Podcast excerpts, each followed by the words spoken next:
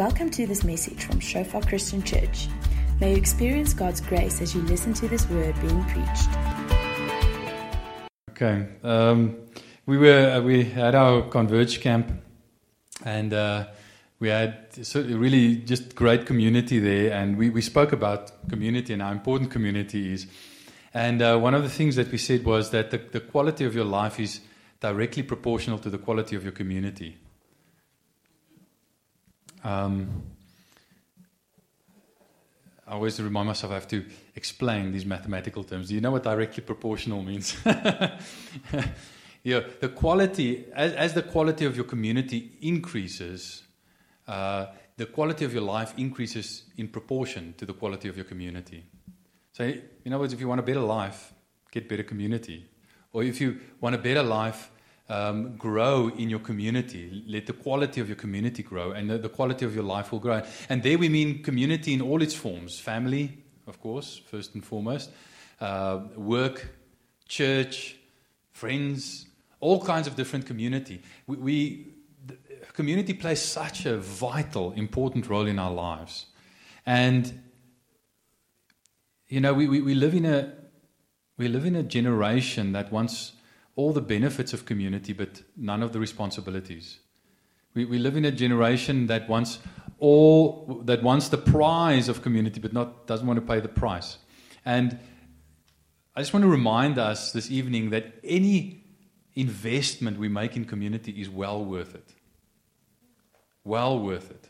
One of the easiest ways we can improve the quality of our lives is by, by improving the quality of our community. But one of the easiest ways that we can improve one another's lives is by improving the quality of our community.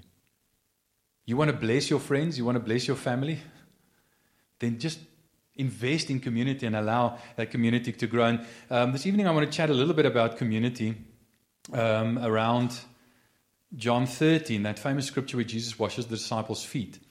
And at the end, we're going to have communion. Uh, we're, going to have communion together.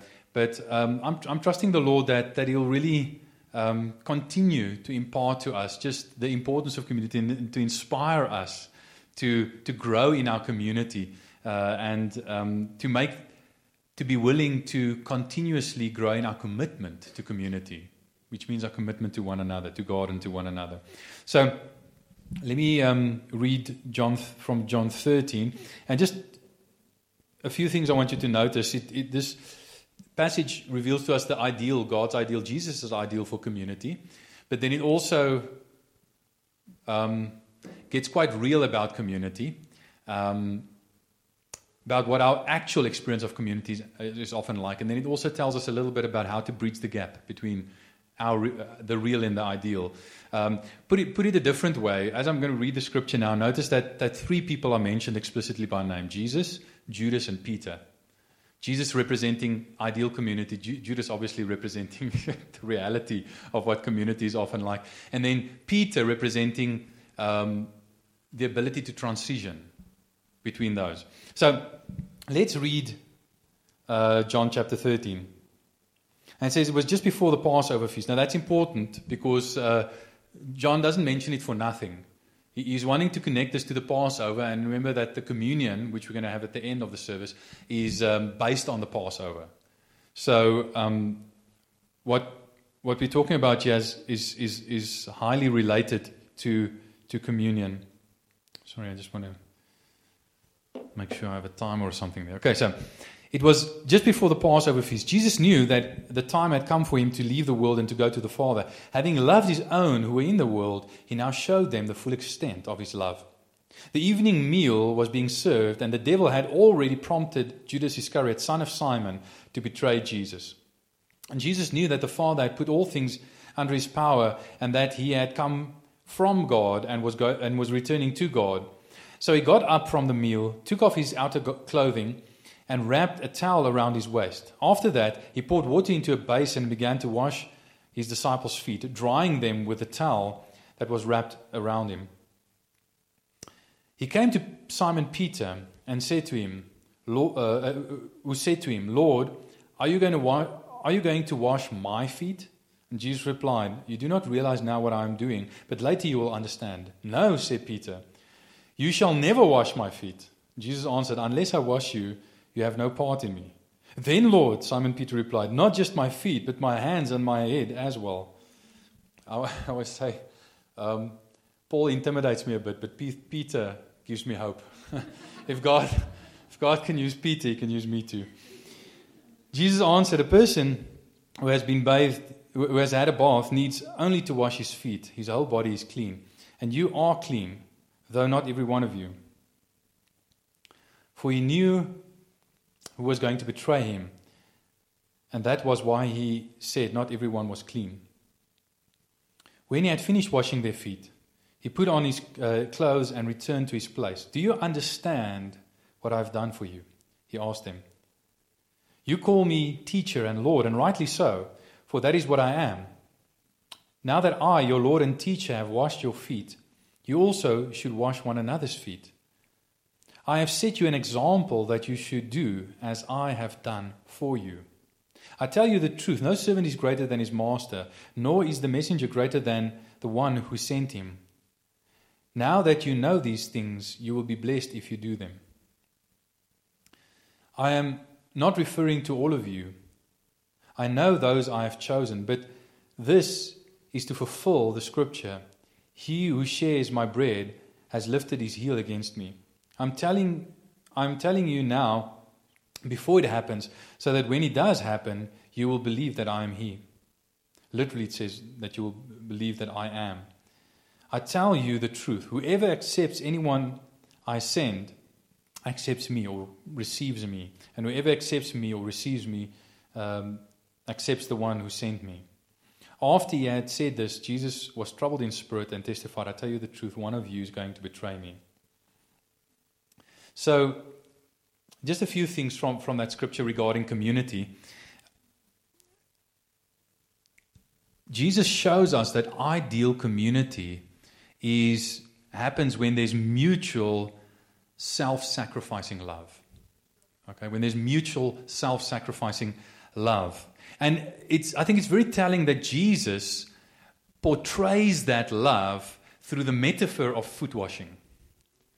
Okay, and I think that that really does tell us a lot because in in our culture, in our, in our society, there, there are lots of misconceptions about love. Lots of serious misconceptions. Most people get their idea about what love is from the soapies or from some other form of popular media or books or whatever. And um, yeah, well, you're not going to get the best information about what love really is uh, from there. But Jesus has a radically different view about what love is than, um, than the world. Uh, and that we and then we, we are, are exposed to. So just a few things. We just meditate on this metaphor of foot washing and what it says about what real love is, what Jesus style love is. Firstly, it tells us that love is action, not just attraction. Okay, love is action, not just attraction. You see, we live in a world where, where we are told that love is attraction. Love is um, I like you, I'm attracted to you. You look beautiful, or you are smart, or you're funny, or whatever. But basically, what it comes down to is I'm attracted to you because of what you do for me. I'm attracted to you because of the way you make me feel. Okay, so let's get brutally honest here. You know, when a typical, you know, um, let's call it worldly young man who is interested in a, in a young lady says to her, I love you, what he usually means is, I love me and I want you. I love me, so I want what's best for me. And I want you because you make me feel good, good about myself. You, you, you give me what I think I need. Okay? And that's the reality of the world we live in. You might think, okay, you're being really harsh there. But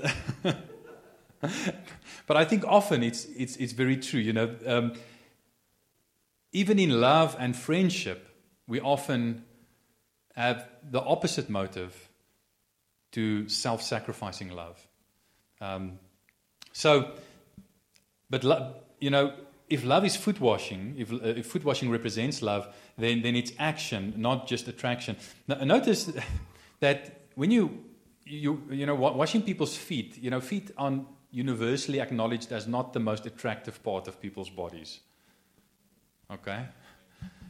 I'm sure, I'm sure if you do surveys, I'm sure if you do surveys, you're going to get the, the results. You know, people, if you, ask people in surveys, you know, what's the most unattractive part of the human body? Many people, probably most, will say feet. you know, um, and, and the other thing is, I mean, m- most people's feet looks very similar, you know. I mean, you look at someone's feet, you know, you can look at their face or their body and say, wow, you know, attractive face, handsome face, or, or attractive body, but feet, ish, you know. and so when, when Jesus when Jesus presents love as foot washing, he's saying, don't look at people's faces or their bodies at their, their attractive parts. Don't just love people that you find attractive. Don't just love people that do it for you. Don't just love people that make you feel good about yourself. But love everyone. And love them by washing their feet, by getting involved in the most unattractive part of their life. You know, that part that, you know, after a long day's walking in shoes and socks is a bit smelly, you know. That part of their life. That, that's what love does. Okay? So, that's the first uh, uh thing about foot washing. Secondly, um, it tells us if, if, if Jesus represents love by foot washing, then he tells us that love is humble, not proud.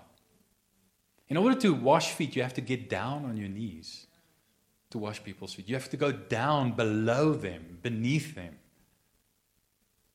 And I mean, we don't even realize how spectacularly humbling this is. I mean, we don't understand why Peter has such a problem with it. Lord, you'll never wash my feet. I mean, I'm sure the other disciples felt similar because it was unheard of. I mean, our feet are still relatively clean. Even after a day of wearing shoes and socks, you know, my feet might be a bit smelly, but they're not nearly as smelly as Peter's feet would have been. Because you see, Peter wore sandals, okay, and he lived in Palestine, which is a desert climate, and he, and he walked wherever he went. So he walked through the dust. And it was hot, desert climate. He was sweating, okay? And in those days, they didn't have like the sophisticated underground sewage systems that we had that we, that we have. So, you know, it was quite common that when you went to a, to a village or a town, you know, that you walked through the streets into which people threw their sewage, and then it rained, and it sort of just became part of the roadscape, you know. And you walked through that, you know, so you didn't just pick up dust, but you picked up like sewage, you know, as you walked and that's why it was necessary when someone came to visit you, came into your house, it was necessary to wash their feet. Not just for their sakes, but for, for the sakes of the other guests as well. Because feet in those days, I mean, you walked miles and miles to get to a place, you know, you sweat and you, your feet got really dirty and really stinky. Okay? So it was, it was really unpleasant. You know, you were washing sweaty, dusty, suriji feet when you washed feet. Okay? In fact, it was such a demeaning job that the rabbis, the Jewish rabbis, said that Jewish slaves weren't allowed to wash feet. Only Gentile slaves were allowed to wash feet. That's how bad it was. Okay? Nowhere in ancient literature that I'm aware of does it ever mention any rabbi, any master, any mentor washing their disciples' feet. Nowhere except here. This is unique in ancient literature. Jesus is the only one. That's why the disciples were so shocked. That's why Peter was so shocked. Okay? That Jesus was willing to humble himself to this extent in order to serve them.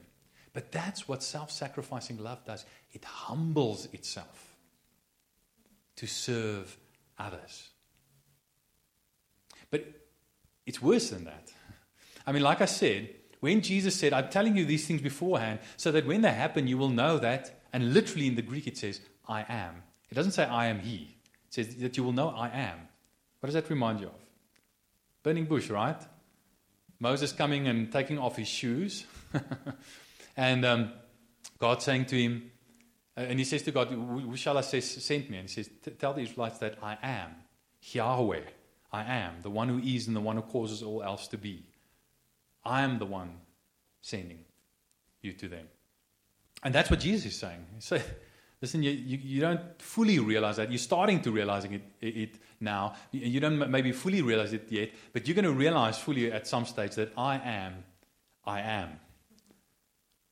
I am the same Yahweh that was speaking from the burning bush. In other words, here we have not just a, a rabbi or a master or a guru stooping down to wash his disciples' dirty feet. We have God Himself getting on His knees to wash His disciples' feet. Now, on the one hand, it tells us a bit about us. It tells us that our feet are so dirty, metaphorically speaking, that God has to wash them. we need God to clean them. But it also tells us a lot about God, that God is so humble and so loving that He's willing to get down on His knees and wash our dirty feet. But that's what self sacrificing love does in order to serve others. Can you see how Jesus is defining love here? Um, we, as Christians, we'll probably all say, yeah, we want to be servants. You know, we want to serve one another. But, but you really know whether you want to be a servant by how you respond when you get treated like a servant. Right? Because yeah, let's be honest, sometimes when we get treated as servants, we're not quite so happy. You know, we, we don't like it so much. We, get, we actually get quite offended. A, a, pastor once told me a story of, of something he observed. He, he, was driving, I think, from Cape Town to Joburg, and somewhere along the line, in some other town along the N1, he he was sitting in his car, and um, a, a, car pulled up, a flashy car, you know, with a music pumping, doof, doof, doof, and, a, and a, you know, a, a, young white guy full of tattoos, and his friends came out, and they were clearly a bit, you know, um, moist, you know. They've been drinking a bit, okay? And they were loud and brash and going on. And, and, and, and, and he walked sort of, and, and they'd been, probably been driving a bit rough on some other dirt road because the car was a bit dusty and dirty. And he, he jumped out, and there was an old black man standing with sort of grey beard and, and grey hair. And he said, Hey, you, wash my car. I'll give you 20 bucks. And, you know, you, you ran off. And, and this old man sort of checked him out. And he walked, you know, got a bucket and a sponge and started washing the guy's car. Uh, and the guy, the young guy, went and, and, bought some, whatever he bought, you know, snacks or whatever. Uh, and and when he when he um, when he came back, the old man had finished washing his car, uh, and, and and he said, "Yeah, you know, thanks." He pulled out his, his wallet and, and sort of held out a 20, 20 rand note to the old man. And the old man said, no, no thanks. You know, I don't, I don't want your money. And he got into his Mercedes Benz and he drove off.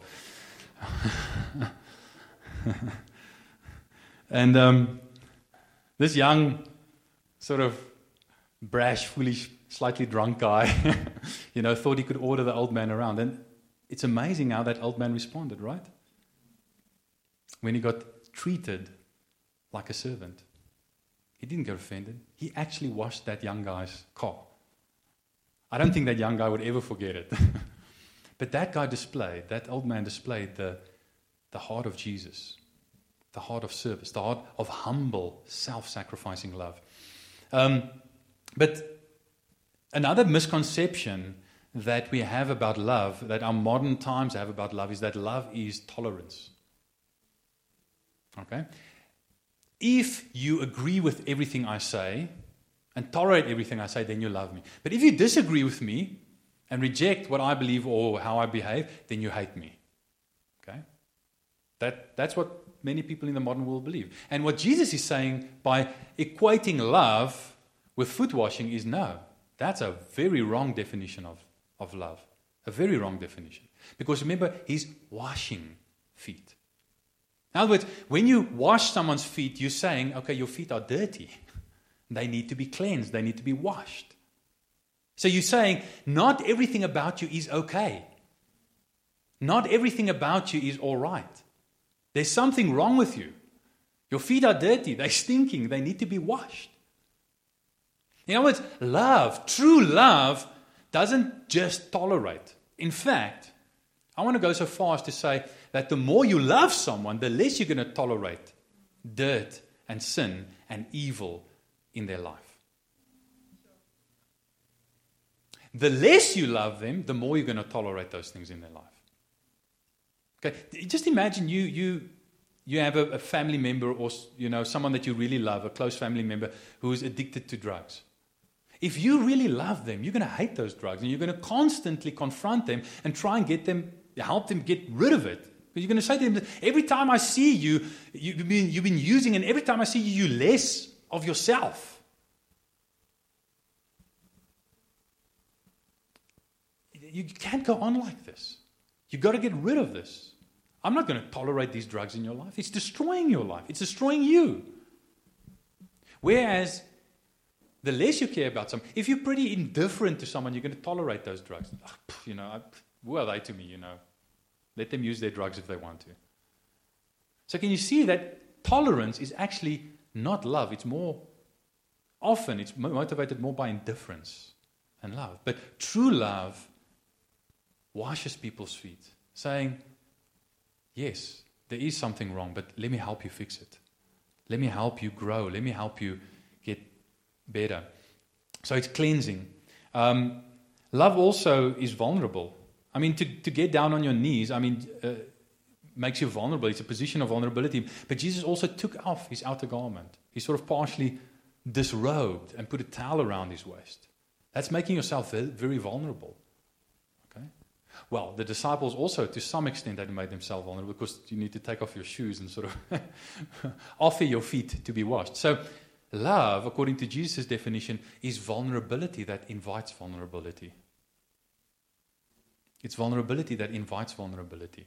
Uh, and that's the kind of love um, that Jesus is holding before us here. If I had to sum it up, one of, um, one of my favorite definitions of love is by um, an Old Testament theologian called, called Bruce Waltke. He says, uh, Love is being willing to disadvantage yourself in order to advantage the community. Love is being willing to disadvantage yourself, self sacrificing love, in order to advantage the community. Can you see why Jesus says that that kind of foot washing, self sacrificing love should be the driving force behind the community? What would our communities look like if that were consistently true of us? But then the Bible is also very real, and it presents us not only with a picture of Jesus, but with Judas. And sometimes we ex- experience aspects of community that are more like Judas than like Jesus. Uh, and instead of self sacrificing love, we allow ourselves to be motivated by self satisfying lust, which is exactly the opposite. In other words, instead of having Jesus at the center of the community, like Judas, we have ourselves at the center of the community. Um, now, the problem with that, and there are many problems with that, I just want to mention a couple. Firstly, selfishness is a bottomless pit. All lust is like that, it cannot be satisfied. Selfishness is a bottomless pit. It'll never be satisfied. It's insatiable. And if we are like that, or if we have people in our communities like that, it, no, no matter how much love you give to them, they'll never be satisfied. They'll, they always feel unloved. They always say, Oh, you know, no one loves me, you know, no one ever does anything for me, never ever has time for me. Meantime, everyone is trying to sort of connect with them and help them and so on. And, oh, woe is me, poor me. You know, because, why? Because selfishness is a bottomless pit. It's never satisfied. It's never satisfied. You know, do you recognize some of that maybe in your relationship with uh, maybe your spouse or with your friends? Sometimes I do. So, sometimes I don't appreciate what the love that people close to me give because I'm actually being selfish. Eesh. It's true. And I think all of us um, have a bit of that Judas in us that is not satisfied. Um, so, you know, it's insatiable. It, it, it, it, it is never satisfied. It cannot be satisfied. Selfish people always feel unloved, they, no matter how much people love them. Um, and Judas is a good example of this. He, Here's a guy who had the best small group in the world. Okay? He had guys like Peter and John and Matthew and those guys in his small group for crying out loud. Okay? He had the best, best teacher, the best small group facilitator in the world. He had Jesus himself as his teacher and pastor and small group facilitator. He, had, he was part of the greatest ministry in the world. I mean, Jesus gave him authority to drive out demons, to heal the sick. You know, and when they came back and said, you know, even the demons are subject to us, except to Judas. No, they didn't say that. The demons were subject to Judas as well. He took part in the ministry. And yet, there was a selfishness in his heart that remained there, that remained unchanged. And the center of his life never shifted from himself to Jesus. And yet, even though that was true of Judas, Jesus washed his feet too. It doesn't say that he, Jesus washed all the disciples' feet except Judas. He washed Judas' feet too. Jesus humbled himself before Judas and washed, washed Judas, feet. Another thing about selfishness, not only is the bottomless pit, but uh, that's never satisfied. And, and, and, like I said, we see this in Ju- Judas's life in the sense that even though he had this amazing small group, amazing part of this amazing ministry, Jesus, as, as the ultimate leader, he wasn't satisfied. And he ended up betraying Jesus for money. Okay? But the other thing about selfishness is it always leads to offense. When we are selfish, we will always be offended. Because we'll always be like, you know, I deserve better. You know, why do they treat me like this? You know? Why? Why? Because you see, selfishness and pride causes us to think that we are the main character in the movie, and everyone else, everyone else is a supporting character, and their role is to make me look good and sort of put the spotlight on me. But now they're taking the shine, you know, and, and they're not doing their job because they're not making me feel good about myself. And selfishness and pride does that. When, when you have self satisfying lust in, in, your heart instead of self sacrificing love. Um, it always leads to offense. So, you know, I've got to ask myself do I get offended often? Do I get offended at the way people treat me or don't treat me? Do I get offended um, with lots of different people and I say, oh, you know, this one, you know, I thought they were all right, but now I see, you know, they just like that, you know. Maybe there's selfishness in my heart. Maybe there's pride in my heart.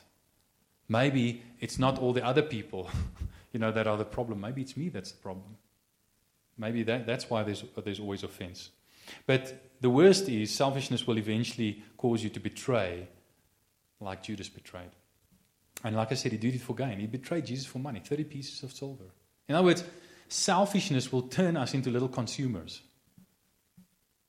And when Judas realized that the payoff of being part of Jesus' ministry was not going to be enough for him, he thought, okay, let me, let me go and cash it in somewhere else. Let me go and get some gain somewhere else. And I might say more about this at some other time, but I think probably the greatest danger for us in modern sort of Western Christianity is consumer Christianity. Other words, I'm, I become a consumer Christian where going to church just becomes like going to the mall where I get spiritual products. And I'm looking for the best, shopping around for the best spiritual products. Where um, having people in my life and spiritual relationships in my life, it's all just consumables.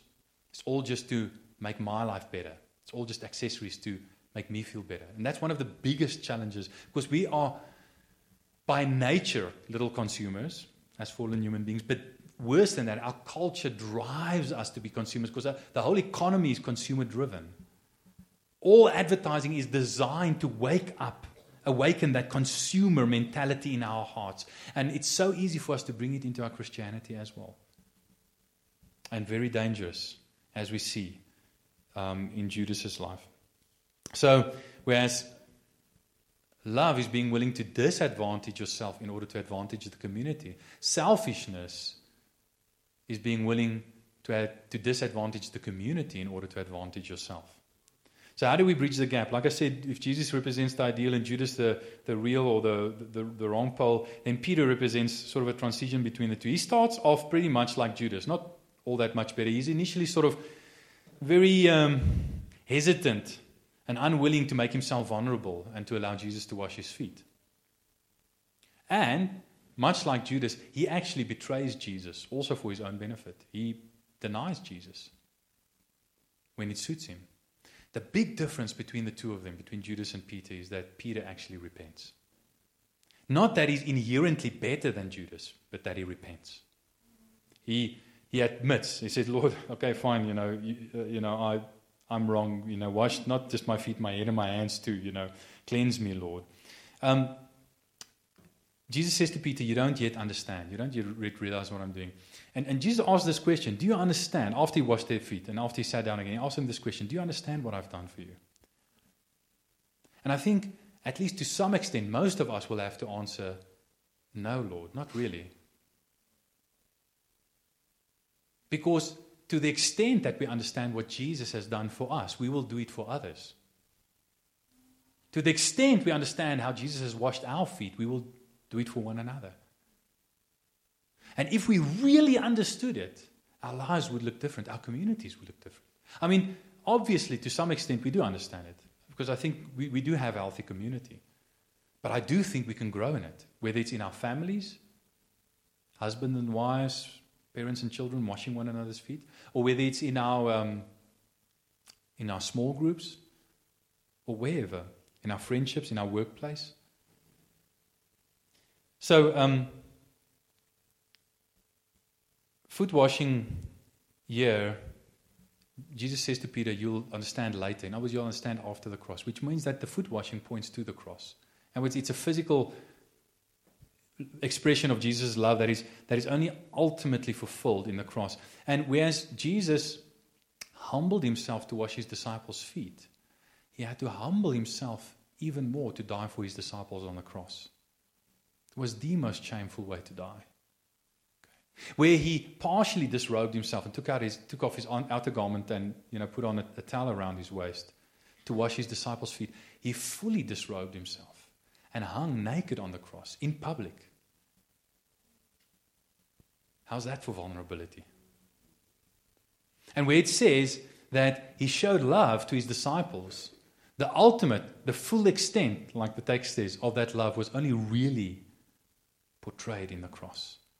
Jesus loved us, his disciples, so much that he was willing to die for us. And that's what the foot washing ultimately points to. Now, the, the problem with us as, as humans is, you know, we want to give this self sacrificing love to one another. But the reality is because we are so needy, because we are dependent, we, we, we need other people to think well of us. We need other people to serve us. We need other people to give certain things to us. We can't go without it. In other words, our love, even at its very best, because we are human and needy, is, is more a form of, is, well, is as much a form of hunger as it is a form of true love. But there was only one who could really be selfless. Where we, where we had, didn't have the capability to do it, Jesus did it.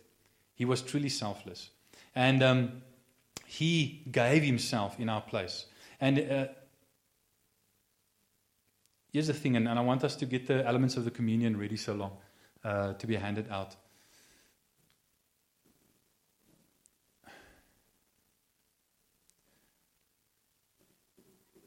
Peter was essentially, fundamentally, no better than Judas, except that Peter received Jesus, whereas Judas never did. See, there's a scary scripture in the beginning of the text that I read where it says that Satan had already placed in Judas's heart. And in Luke it says Satan entered Judas. And you're going to receive some other spiritual influence inside of yourself. You are going to be spiritually influenced the only choice you have is by whom. Are you going to be spiritually influenced by receiving Jesus' thoughts towards other people? Are you going to be spiritually influenced by receiving the devil's thoughts towards other people? Are you going to be spiritually influenced by receiving Jesus himself? Or are you going to be spiritually influenced by receiving the devil? Or one of his influences? Because only Jesus is capable of loving the way that we need, the kind of, with the kind of love that we need in our communities, the kind of self sacrificing love. And only to the extent that we receive Him are we able to love in that way. So, what we need to do is receive Jesus. He said, To those who receive Him, whoever receives um, receives the one I sent receives me, and whoever receives me receives the one who sent me. I just want to read you another scripture in John 1. I think it is up on the screen.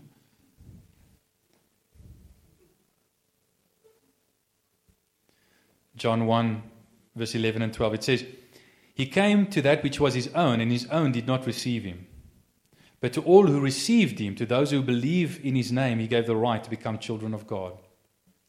And it says, Jesus, having loved his own, same word used here, love his own who were in the world, he showed them the full extent of his love. And then at the end of the passage, he said, to those, he talks about those who receive him.